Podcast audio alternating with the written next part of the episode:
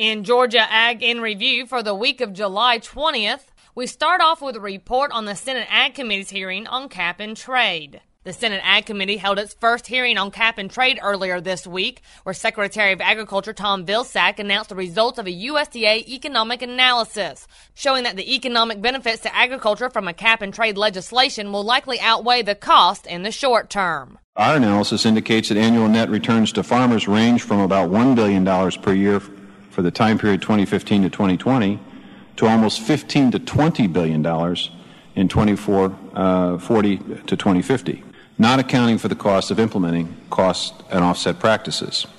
EPA has conducted its own analysis of returns from offsets that take into account the cost of implementing land management practices.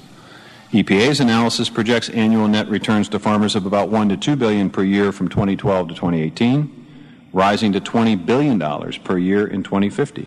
However, the preliminary analysis failed to satisfy some members of the Ag Committee, including Nebraska Senator Mike Johanns, who's skeptical about the cost estimates, saying that the Secretary didn't give an economic analysis, just his own opinion based on data given to him by the EPA. There is no question that they relied upon the EPA analysis. The EPA, in their analysis, anticipates that a certain amount of acres will come out of production and will be planted into forests. I mean, literally. Johanns says that situation would make it very difficult on meat producers. Vilsack conceded his department's study, like others, has shortcomings, but argued USDA's figures are conservative since new technology and higher prices from renewable fuels could boost farmer incomes even more. But with all the questions remaining, Georgia Senator Saxby Chambliss has asked committee chairman Tom Harkin to consider holding more hearings to better understand the climate change issue and its effects on agriculture, forestry, and rural America.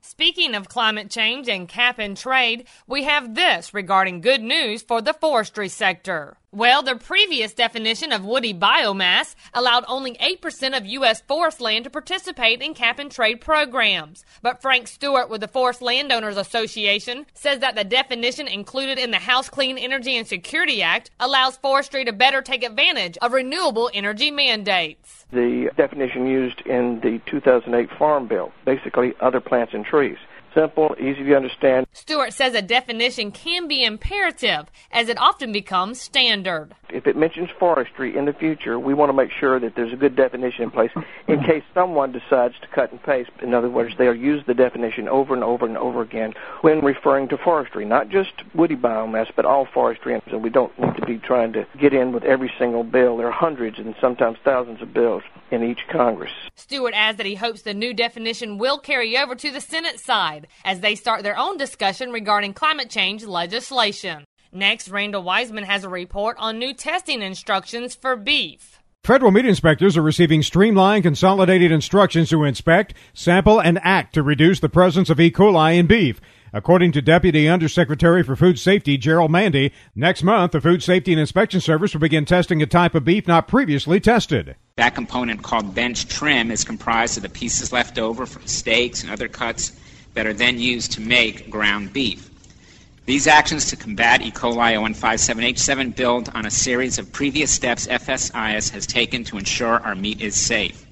We started with the most common beef cuts that are used to make ground beef and added additional cuts step by step when the evidence supported it. Mande made those comments at a recent House Ag Committee hearing on a food safety overhaul bill approved by the Energy and Commerce Committee. Ag panel Democrats and Republicans complain the measure would give the Food and Drug Administration new authority to regulate on farm production practices.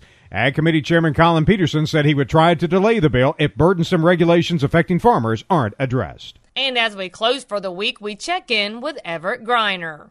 Had a peanut butter and jelly sandwich lately? Some people are still a little skittish after those two salmonella incidents last year. Not surprising. Peanut butter sales fell 15% following the second one. It was not a panic situation, simply people being a little cautious.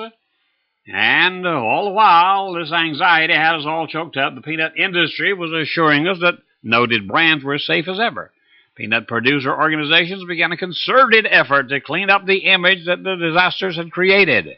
I think it worked.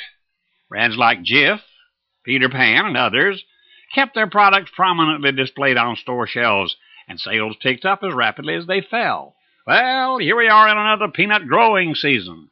It's going to be a smaller crop this year, but not because of the peanut butter scare. As of today, sales are up 8% higher than ever. How do you like that?